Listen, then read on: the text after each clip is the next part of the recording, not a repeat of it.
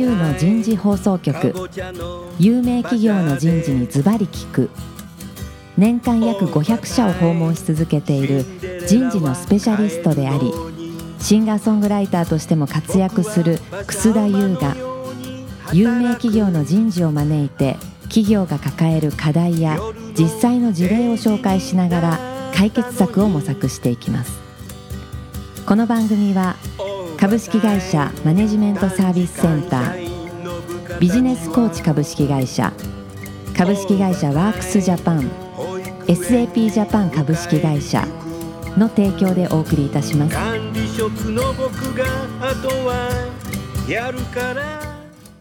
楠田優の人事放送局、有名企業の人事にズバリ聞く、パーソナリティの楠田優です。えー、今日も東京港区赤坂のプロフューチャーの23階のフロアから番組をお送りいたしましょう。1回目からお送りしているテーマは、デジタル時代におけるリーダーシップ。今日は第3回目ということで、デジタル時代に求められるリーダーシップの能力になります。早速ですがゲストの方をご紹介いたしましょう。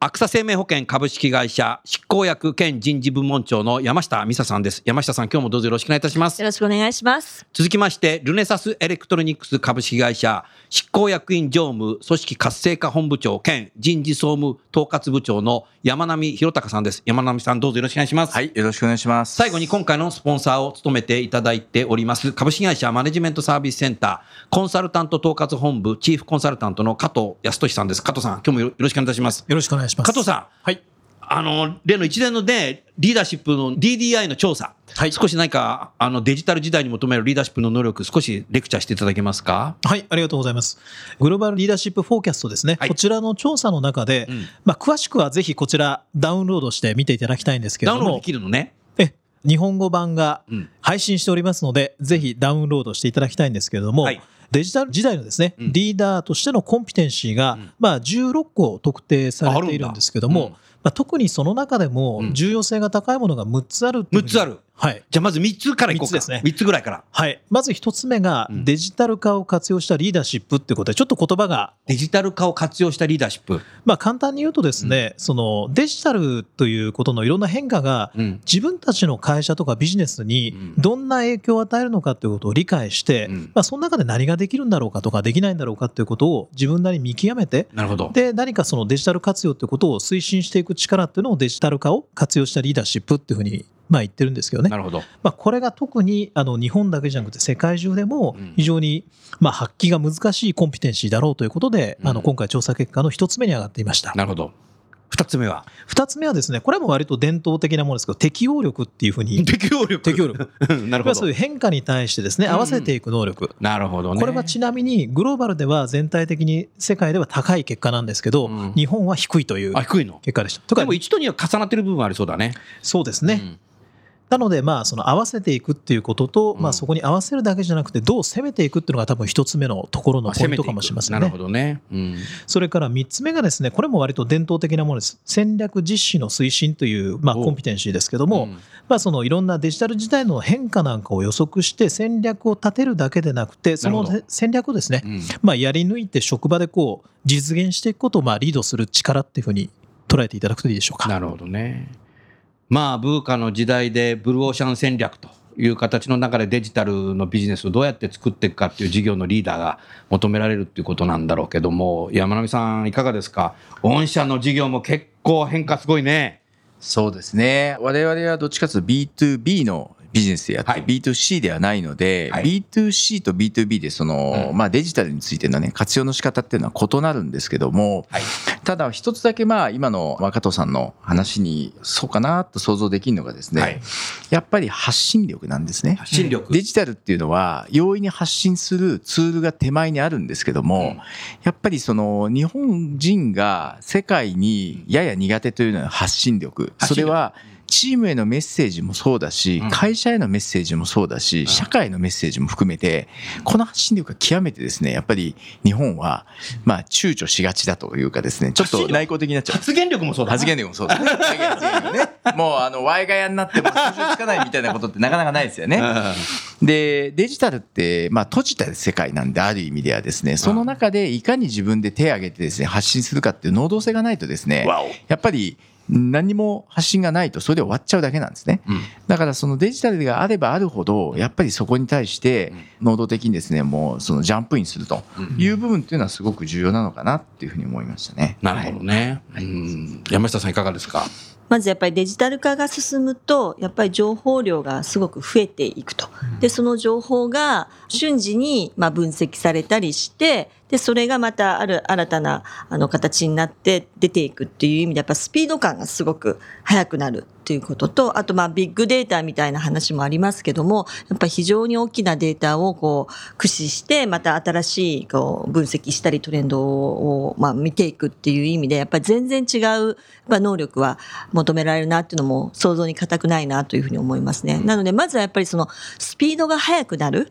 っていうところに関しては、やっぱりその今までのように、こう、いっぱい情報を集めて、うん。100%の情報の中でいろいろこう、いっぱい精査して判断していくというような、まあそういうふうな、あの、やり方っていうのはやっぱりもう、通用しないだろうとなるほどいうことで、やっぱりアジャイルにどういうふうに動いていくか。ウォータから、あいーホールではなくて、そうですねコンセンサスではなくて、もうアジャイルにトライアンドエラーしていく。そうですね。あとはその曖昧な状況の中で決断してやっていける、そういうリーダーシップっていうのはやっぱりすごく求められるんじゃないかなというふうに思うんですね。なのでもうデータがないからまあ決断できないとかですねうん、これ過去にやったことないからできないとか、まあその前例主義的なものとか、でそういうのってやっぱりたくさんまだあると思います。やらないリーダーじゃなくて、やるリーダーだね。そうですね。でそれを飛び越えてやるんだって言って、やっぱり勇気を持って、まあ一歩踏み出していくっていうのは、そういう決断力っていうのはやっぱりこの時代はさらに求められるんじゃないかなというふうには思いますね。はい。加藤さん、今のお二人の言ったことでさ、そういうリーダーって開発できるの、そもそも。まあ、このデジタル化自体っていうことがこれからまたどういうふうに変わっていくのかっていうのがあるでしょうからね。そこのところもいろいろ考えながらっていう、まあ、試行錯誤しながらなんでしょうけれども、逆にそのこれまでとはそこが違うんだっていうことを意識して、うん。まあ、どういう行動をしていくことにあのこれから成功できるのかっていうことがうん。きちんと理解できればそこはあの伸ばしていくことができるんじゃないかなと、うん。私ですねちょっと前に医療機械のうん。業界の役員の方とお話しした時に言われたのが、はい。これまでってその医療機械っていうのはドクターですね。医者の方にお会いしてその、まあ、製品の価値ですよね。そこを説明していればまた対人関係で人間関係を作ると、まあ、物が売れたと。そうすると管理職っていうのは、まあ、そのドクターとちゃんと話せるように、まあ、指導すると、うんところがこれからの時代っていうのは多分その医療というのは多分デジタル化とだいぶつながっていきますのでいろんな情報が蓄積されると。そうすると多分その営業の方々っていうのはその IT とかデータとかビッグデータ AI そういったものっていうのが自分たちの医療機械とどうつながるのかうんっていうことも含めて先生方とお話しできないと、うん。まあ、多分売れなくなっていくんじゃないかと。なるほどま。あ、そうすると多分関わり方とか指導の仕方自体っていうのを多分これまでのように売り方を教えるだけじゃなくてどうデジタルっていうことを使っていったらいいのかっていうことを多分教えないといけなくなるなるほど。だからそれが逆に分かれば行動の仕方って変えないといけないっても伝わりますもんねなるほどねだから。それがどういうことなのかっていうのが言語化できればそこは変えていくというか伸ばしていくことは十分できるんじゃないかなというふうには考えますなるほどね。今の三方の話を聞いていて、その高位な意味での働き方改革の中でね、やはりその残業とかするんじゃなくて、早く帰りましょうっていうワークライフバランスなんだろうけども、例えばリカレント教育だとか、副業だとか、やがては1年間のサバティカリ休暇だとかね、休業じゃなくてね、そういう中でやっぱり外で新しいものを学ぶ意欲を能動的にね、会社は金出さないけど時間を出してあげるみたいな、時間与えるみたいな形の中でリーダーがやっぱ外からいろんな新しい情報を学んでくることによってそういうリーダーができる可能性はあるね。っていう思ったけどどうだろうこれ？そうですね。そこはやっぱすごく重要ですし、まだできてない部分だと思いますね。やっぱり、あの、そういう外の経験、実は、ごく一部でもそういうことを自分で考えて、うん例えば、あの、なんとか、なんとか大学みたいなとことがですね、いなるほど言ってるような夜間方ってまあ夜間大学行くとか、そうですねあ僕らのね、中央大学のね、夜間のビジネススクールの教授やってたのよ。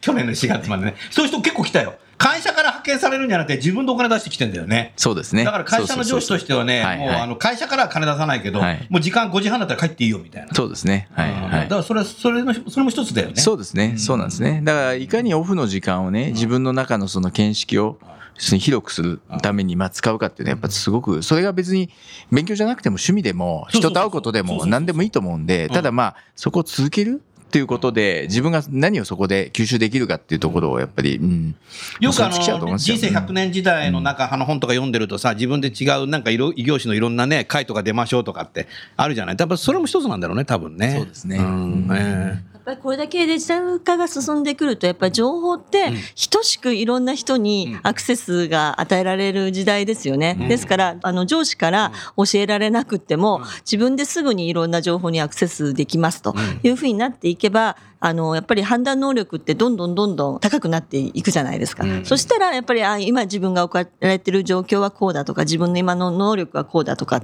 自分で判断できるようになればあこれじゃダメだもっと勉強しようって思う人も増えるでしょうし、えーやっぱり多様性の部分につながっていくと思うんですけどもいろいろなその情報にアクセスしていく勉強していく違うものを学ぶっていうふうな行動に行かざるを得なくなってくると思うしそうでそうじゃないととにかく言われたことをただただやる人になってしまうっていうことなのかなと思いますね。上司もなかなか部下に教えられない時代になってきてる。っていうのもあるかもしれないね。ね。だだからね、なんか1回目、2回目によくあの上司の背中見て育つとかってよくあったけど、でも最近の特に若い人って上司の背中見てないですよね。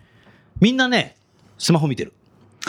がこれがですね、僕は実はあのーこのこれからの将来のリーダーシップで実は懸念しているのが2つだけあるんですよ。お。1個は Google、Google 2つ目は人工知能と。なるほど。でこれ何を言ってるかことれね、いうと Google の HR も聞いてるよ。まあいいや。まあいいやい。やいやあの、すごいことをやったという、まあ、世の中を変えたという意味なんですけども、えーまあ、80年代、90年代はですね、あの、情報を取ってくることが仕事だったわけですよ。情報をそこに付加価値があった時代だったと。なるほどはい。なるほどで、それはインターネットもなかったんで、いろんなところに自分で聞きに行ってアクセスして情報を取って、それを整理して、で、これが情報だと。そこには要するに誰も他に知らないことがだらけなんで、それが付加価値だと。それいい仕事をしてるというふうに認められた。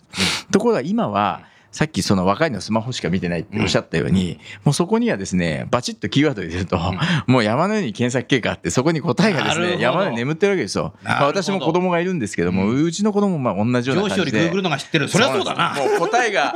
人間が答える前に、もう Google が答えてくれると。これがまず一個ですね。で、今がこれなんですけど、ここから進化すると、実は人工知能っていうのは、そこをですね、次に分析する世界になってくると思うんですよおっしゃる。通りだね。で、そうすると今までは情報を取ることが付加価値だったのがそれなくなってきた。で、うん次はですね、そこを分析するっていうところもこれもやってくれるようになるなるほど。そうすると、情報を取りにもいかない。うん分析するのもしない。うんここを全部機械任せになると。うんその先のリーダーシップっていうのが、そういう時代で育った人たちがね、うんどうリーダーシップをやってくるのか、これすごく人間にとっての難しいチャレンジになってくるなるほど。チャレンジになるね、はいそこね。でもそこはもう目の前に来てるね、そういう時代が。そうですね多分ね、はいはい変わってくるよね。だからそういう意味でもう四六時中会社の中でね残業したり徹夜したり土日も出勤したりとかっていう時代じゃなくてやはり早く解放してあげて そうやって外でいろんな人脈作ったり情報を取ったりするカルチャーを作っていくっていうのがやっぱりこの大きな好意で意味での働き方改革のなんか最終的な着地点なのかもしれないね。そうですね。ね、残業規制だけじゃないね、これね。うんうん、早期していくことによって、多分、ある意味オープンイノベーションっていうのもそ、そこから出会いの中からできていくと思うんですね。だから、オープンイノベーションを作るためにやるんじゃなくて、結果的にオープンイノベーションができる可能性がそうですね。そうです。結果的にですね。各事業、事業長がね、そうになってくるんだろうね。あとはあの先ほどおっしゃった通りあの情報っていうのはもうそうやってある意味こう自動的に入ってくるものですから、それをもってその自分のオーソリティとはできないうんという時代になったらやっぱり IQ よりは EQ がや IQ より EQ。やっぱり大大切な時代になっていくと思うんですね。本。当だね。えーで今でもやっぱりねエンプロイサーベイとかやって、うん。エンゲージメントのレベルを測るとか、やっぱりそういうこうエモーショナルな部分を会社がどれだけキャプチャーできてるかっていうのが、やっぱり満足度の一つの大きな指標になっていて、だから会社をこの人は辞めないんだとか、うん。この人は辞めるんだっていうふうに判断していきますから、やっぱりそのエモーショナルな部分の、まあ、能力が高いん。リーダーっていうのは、やっぱりすごく、あの、今後に求められる、そういうリーダー像なのかなというふうに思いますね。多分あの、エモエモーショナ EQ ルの高い人っていうのは開発できできそうですか？これはもう生まれ持った資質なのかな？どうだろう？これ難しいね。どうでしょう？10年は経たないと思うけど多分78年前ぐらいからは少なくとも EQ に対するトレーニングとかって会社でもやって EQ のトるとレーニングや思うんですってる。よね。うん。うん、でもそれによってうん。EQ はトレーナブルかどうかって言われると、あんまりそれ考えたことないからよく わかんないです究けど。極だけどね。究極ですね。どうなんでしょうね。もちろんそのでもリーダーシップスタイルもやっぱり開発できる部分があるじゃないですか。うん。例えば非常に内向的な人でももっとそのコミュニケーションの能力を高めてちゃんとメッセージを伝えることができるようになるとかですね。やっぱりトレインできる部分っていうのは、まあ、たくさんあると思うので、やっぱり例えばそういうエモーションの部分が大切だっていうことが分かればまあ HR パーソンとしては人の可能性を信じたいという意味も含めてですね。ね。それはトレーナブルだというふうには言いたいですけどね。うん。でも学生でもエモーションの高い人って結構いるだろうから採用でも見極めることもできるかもしれないね。ね。だから100人取って100人全部そういう人は難しいかもしれないけど、何人か何十人かだけはそういう人を取っていくというのがあるかもしれないね。そうですね。うん。でも若い人がそういうの入ってくると上の人は潰さないようにしなきゃいけないな。そうですね。そうですね。言いたいこと言っちゃったけど。なるほどな。加藤さん、ももうあと3つあるんだね。残り3つ、うんでも今出てたお話とすごく重なるところが残り3つ多いんですけども、うんえー、と4つ目のものが緊密な共同ですよね要するにい緊ろ密な共同。共同コラボレーションあ、コラボレーションね。なのでそれこそいろんなことをやっていくってことになるとうん。一人じゃなくてうん。だから逆にそのエモーショナルなところも含めて共同していくっていうことがデジタル時代のリーダーとしてはすごく求められると。なるほど。それから5つ目うん。これもさっき出てましたけどもまあこれからのそのデジタル時代に即した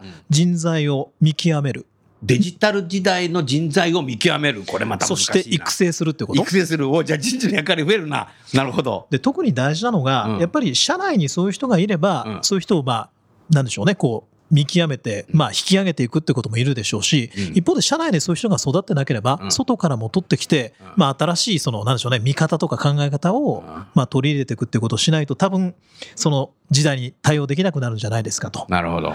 なので育て方とか採用のあり方なんかもちょっと変化が必要かもしれないと。うんあと最後6つ目がですね、まあ、うん全方位型思考というふうに言ってるんですけども、まあ、これはものの見方をより多面的にとかいろんな角度から見られるようにするっていうことですよね。まあ、言葉としてはそんなに難しいことじゃないんですがこれもやっぱグローバルではうん非常に課題であるっていう結果が出ていました。なるほどな。でも相当いろんなことを経験しないとそういう人って多分なんか育たないような気がしたな。なるほどな。そうですね。だ特にやっぱりその同じ人たちと同じように働いてるとかうん。なるとよりものの見方って固定化されやすいですかね、そういう意味ではやっぱりなんでしょうねダイバーシティな環境とかいろんな人が入ってきたりとかいろんなとこから情報が来るとかそういうことがないと多分ものの見方は多分広げられないのかなという感じはしますね。多分アイデアとしてはもう入社して何年か経てばもう海外にトレーニー出しちゃうとか、うん。海外の人を日本にトレーニーで入れちゃうとかっていう形の中で今までと同質化してないような人たちを組織の中にぶっ込んじゃうっていう。形の中でぐちゃぐちゃにしていくと多分できるっていうのもあるかもしれないなっていうふうに思ったね。同質の人だけずつ育っていくと多分そこなかなかできないんじゃないかなと思ったな、うん。そうですね。山下さんなんかありますか？ご意見？ちょっとご質問なんですが、いいですよ。先ほどの5番目にあったそうん。のデジタル人材のまあ採用と育成ということなんですが、はい。デジタル人材ってどういうデジタル人材？ロボット採用するわけじゃない。どういうどういうふうに定義されてるんでしょうか？はいいやまあそれに関して言うと、そのデジタルっていうことの可能性とか活用方法なんかについての、まあ、イメージであったりとか見解であったりとかこういうことに使えそうでなあアイデアそうですね。でそういったことについてもどうしてもやっぱりなんでしょうね。まあ、特に若い方々、ミレニアル世代、うん。そのデジタルネイティブっていう言葉がありますけどね、そういったことの人たちは、どう使ったらいいのかっていうのをイメージを、おそらく古い世代と比べるとうん、より知っている可能性があったりもしますよね。うん。ってなると、そういう人たちが、まあ、どんな人なのかっていうことを考えて採用してみるとかですね。うんで、これまでだったらそういう人は採用しなかったっていうことがあったとしても、これからはそうじゃなくてデジタルを生かすってことになると、実はそういう人も必要であろうということになると、取る人も変わってくるかもしれない。うんということが、まあ、その採用とかあるいは社内でもそういうことをまあ学んでもらったりとかそういうことをどう生かすのかっていうような、まあ、教育の幅もちょっと広げていくという必要性もあるのかもしれませんね。なるほど。なまあ、例えばその、まあ、リクルーターその会社のリクルーターに対してこの会社に入ろうかなどうかなって迷ってる人がそのリクルーターにあったとしますよね会社の採用者に。はい。でデジタルの時代ってそのリクルーターの方が単にこのその瞬間に面談するんじゃなくて、私はこういう人間ですというふうに、例えば、Facebook の自分のアカウントを渡して、はい。その人が日頃何をやってるかとか、あとインスタグラム写真撮ってインスタに送るとか、そのその人の感性、考え方、人となりをデジタルで伝えるって今時代だと思うんですね。なるほど。で、そういうものを持って、あ、この人の考え方って自分に合ってるか合ってないか、だんだんこういうふうにして判断してくる時代になってくるんじゃないかなと、人をですね。なるほど。というようなことができる人になっていかないと、相手もそういう世代になってくるんでなる、ほど。そこにやっぱりあのコミュニケーションが対応できなくなるリクルーターのかもしれない。方、ね例えば一つ取ってもですね、そこはインターフェースなんで、ヒューマンインターフェースなんである意味でですね、一つの例としてはね、それがデジタル時代のっていう意味なのかなと思いますけどね。あとは先ほどの話聞いてると、まあ、そういうふうなこうツールをよく知ってるうんっていうことだけではなくって、うんそのツールを使うことの先にあるもの例えば非常にいろんなアイディア。今思いつかないようなアイディアでも、まあ、こういうアイディアいいねっていうふうにそのデジタル人材が言った時にあそれいいねっていうふうにこうちゃんと共感するような人にならなきゃいけないとか、うん。そういうことですかね、まあ、ダイバーシティっていうお話も先ほどありましたけど。では、うん。あのそういうことが分かってる人を取ってくるとともに、うん。そういうことを活かせるっていうことも、まあ、例えばそれが今の管理職とかリーダーがやっぱり生かさないと潰しちゃったらね。なので、そこの見方なんかもやっぱり変えていくっていうことも必要ではないかっていうのが、この調査のそういう意味ではうんトップダウンのリーダーシップだけじゃダメだってことだよ。そうですねそういう意味でね。一回目に戻るるね、これね。うんあとはまあ究極的なやっぱそのダイバーシティって言った中に今までは女性だとかなんとかって言ってた中にそれがまあ世代っていうことなのかもしれませんけうんどデジタルうんネイティブかデジタルネイティブでないかってそこも全部許容していこうっていうふうなそういう考え方だっていうふうに考えればいいんですかね。うん。というふうにあの考えていただいていいと思います。うん。うんそういう人も採用していくっていうことで、そういう人の意見も聞くということなんだろうね。うんで調査の結果の中で言うと、やっぱりそのデジタルっていうことについて分かってる人たち、あるいは分かってるリーダーがいる組織っていうのは、やっぱりあの非常に業績面であったりとかでの高い結果が出てるっていうのもあるので。特にこれからのことを考えていくと、やはりその、まあ、あらゆる業界において、まあ、AI であったりとか、その、まあ、これからの、その IT がどんなふうに進化するのかということを考えると、まあ、そういったことに対する精通している人がいないと、既存のまあやり方でいくら成功している企業であっても、大きな変化に対してのまあ対応が遅れると、まあ、一気にポジションがこうね、低下するってこともあるでしょうから、うん。まあ、そういったことも、まあ、育成の中、採用の中にもやっぱり考えていただくっていうことはすごく大事になるんじゃないかなと思います。なるほどね。で、今の話聞いてて、多分人事もそういうデジタルネイティブの人がいてもいいかもしれないね。ね、もうこういうなんか同じような問い合わせが現場から来るけど、これもうチャットボットに変えちゃった方がいいんじゃないかとか、そうですね。どこの企業でソリューションしてもらえばいくらぐらいでできそうですよとかね。人事って同じような問い合わせ来るじゃない現場から。特に年末ぐらいになるとさ、すいません、あの、年末調整の資料書こうと思ってんだけど、なんかあの、保険のハガキなくしちゃったんですけど、みたいな。保険会社の人にいるいるから言うわけじゃないんだけど。ここ書き方わかんないんですけど、とかって。同じような質問な、なんか内線で来るじゃないおっしゃる通りです。そう多分 HR どは部門としては一番デジタル化がまあ遅れてるってそのツールを使いこなせてない部門の多分一つではないかというふうに自制を込めて。そういった形でデジタル化していけば、本来の HRBP の仕事ができるようになるもんね。そうですね。ね。そうですね。多分そういう人事を変えていくデジタル。こ今回、あの、まあ、私のところはですね、あの、世界全部の HR のシステムお。を全部一つにしちゃいます。もうこれ結構ものすごい大きな、あの、改革、多分、僕も人生の中で一番大きなコストをかけてやってるんそうなんだ。ただ人生の中一番大きい payroll は別ですけどね。 payroll もできないんで、うん。これ別ですけど、 payroll 以外の、うん。まあ、例えば、エンプロイーセンターだと言われてる従業員情報から、評価の情報、あ給与タレマネの情報、タレント情報も全部一つにすると。うん。そうすると、例えば、よくあるのは、国間同士で、これ、あの情報どうなってるってシステムが別にあることに問い合わせしたり、そのたんびにエクセルを作ったりとか、加工する業務が仕事になっちゃうんですよ。なるほど。で、そういうのが一切なくなるので、もう欲しいところがその情報を取ってくればいいと。うんで、かなりの実は業務が実はなくなるっていうね。なるほど。これがやっぱり今後の一つの変化なのかなっていうふうに思いますね。あの、一つのそのデジタル化の中の、まあ、僕自身のイメージで持ってるのはですね、はいまあ、究極に言うとエクセルをなくすってことなんですね。エクセルをなくす。エクセルっていうのは山田さん、はい山田さん、はいこれね、マイクロソフトの HR 相当聞いてます。そうですね。いや、うちもマイクロソフトでお世話になってるんですけども、ただ、これまあ結構はいはい。面白いことにですね、はい。やっぱりグローバル企業と一緒になって必ず言われるのは、まあ、我々日本企業っていうのはかなりですね、その資料の要求をエクセル形式で出すんですけども、その、欧米の連中はですね、なんでこんなめんどくさい仕事をさせるんだというふうにしていくんですよ。でなんでかっていうのを紐解いていくとですね、みんなあの、例えば SAP さんとかですね、うん。そういうシステムのうん。専用システムの中にも今進化しちゃってるんですね。ああ、そうなんだよね。極力エクセルがもうないんですよ。ないのね。で、その中で全部自己完結にできてると。なるほど。ところが今、まだやっぱりそういうところじゃなくて、うんそういうのがバラバラにあって、そこから抽出して加工するところが仕事という付加価値になっちゃってる。うんまあこれ人事においても人事じゃないところにおいても同じなんですけどね。なるほど。こういうところがデジタル化の進化かなと。なるほど。はい。なるほどな。はいだから、エクセルリーダーからデジタルリーダーに変わらないといけないと。あの、僕もあの、エクセル使ってますけど。なるほどな。山下さん、今の話面白いね。いやー本当に面白いお話ですね。うんあのまあ、その人事情報を、まあ、エンプロイデータベースをファンデーションにして、そこにいろんなツールをつなげて、うん。その単年度評価もやればタレントマネジメントもやるし、うん。それから本来であれば例えば昇給の、ね、サラリープランニングもそれにくっつけてラーニングもくっつけてって、うん。まあ、それがすごく、まあ、HR の、まあ、大きなシステムという意味では、はい。多分理想の姿だと思うんですね。であのうちは多分今それの半分ぐらいまでできててこの後、うん。どういうふうにこう展開ししていけば、さらにその中間のいろんな人の、あの、まあ、例えばアセスメントのためのプロファイルをパワーポイントで、え書かなくても、そのツール行ってポンと押せばですね、その人のプロファイルがフィュッと出てくるっていうような、まあ、そういうふうになっていけばいいなということで、はい。おっしゃる通り、中間のプロセスを HR のスタッフが一生懸命やってるっていうところは、できるだけなくして、で、それこそ、そのもっと付加価値の高い、そのカスタマーフェイシングである HRBP の業務にもっともっとこう専念していくっていうふうになっていくのが HR としては、まあ、進化の、まあ、形かなとは思いますね。最後にね、もう少し時間があるので、山下さんから山並さんに質問、また山並さんから山下さんに質問してほしいんだけど、何かありますか？グローバル企業から見た、今グローバル企業っていうか、まあ日本以外の企業にいらっしゃるんですけども、その企業から見た、フランスの本社から見た日本の見え方っていうのはどう見えるかっていう、うん。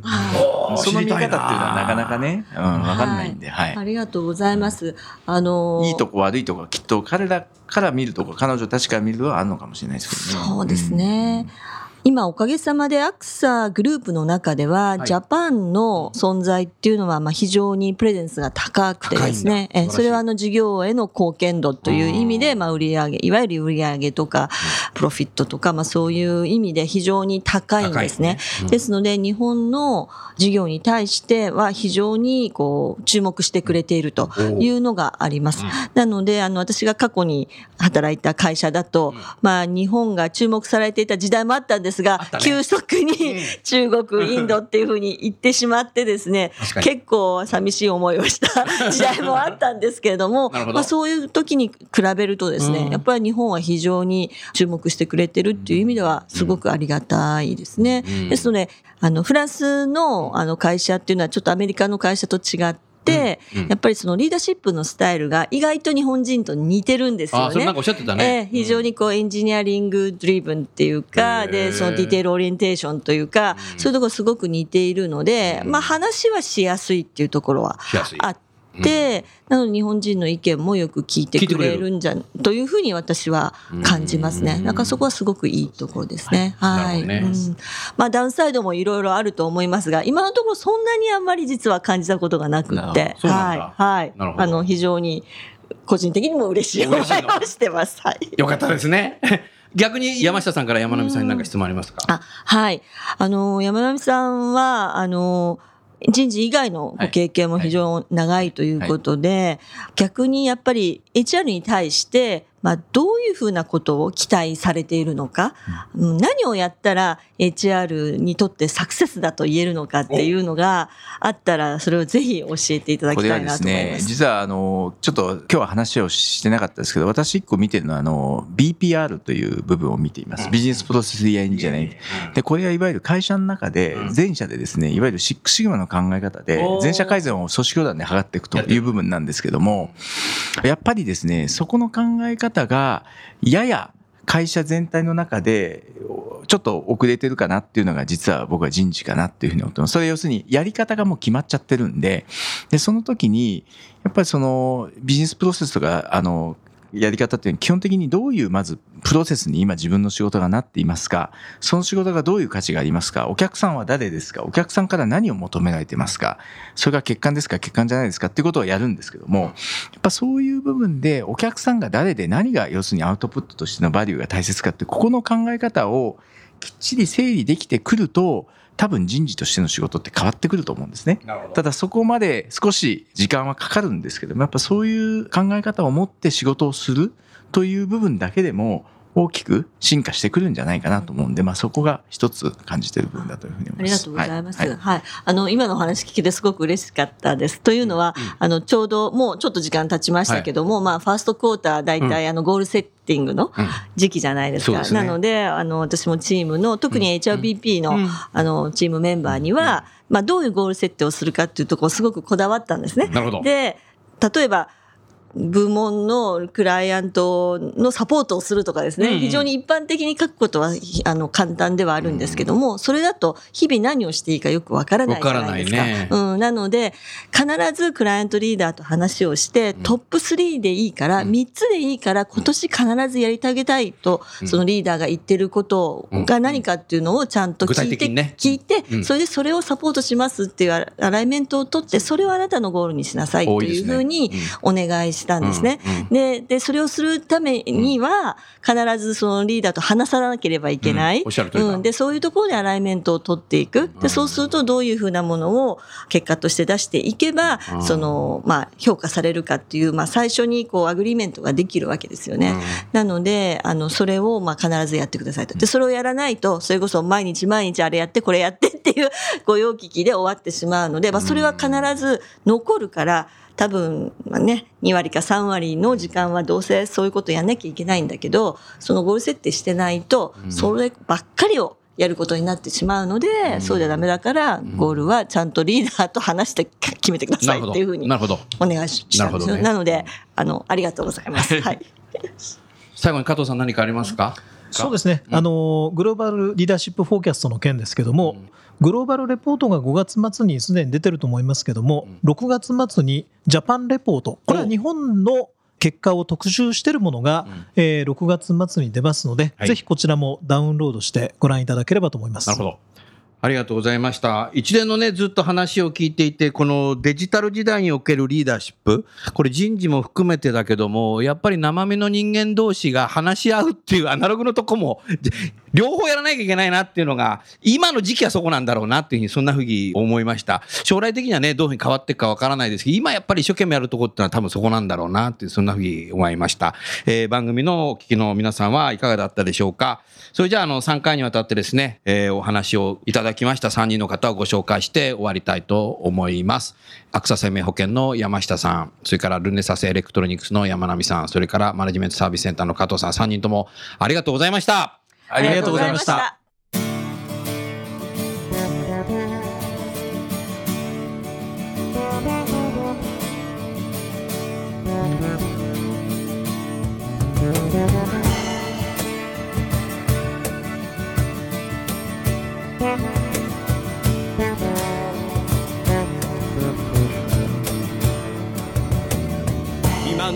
今日のお話はいかがでしたか？楠田優の「 The Times Will Change。時代は変えられる」とともにエンディングといたします。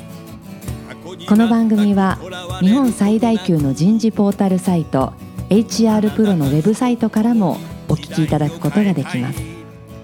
HR プロでは人事領域に役立つさまざまな情報を提供しています。ご興味がある方はウェブサイトをご覧ください。この番組は企業の人材戦略人材育成のプロフェッショナルカンパニー株式会社マネジメントサービスセンター人と組織の生産性を高めるビジネスコーチ株式会社企業の人材採用支援キャリア支援を通じて人と企業の持続的な成長と価値創造に貢献する株式会社ワークスジャパン。あらゆる業種あらゆる規模の企業のお客様のイノベーションに貢献する SAP ジャパン株式会社の提供でお送りいたしました。それでは来週もお楽しみに。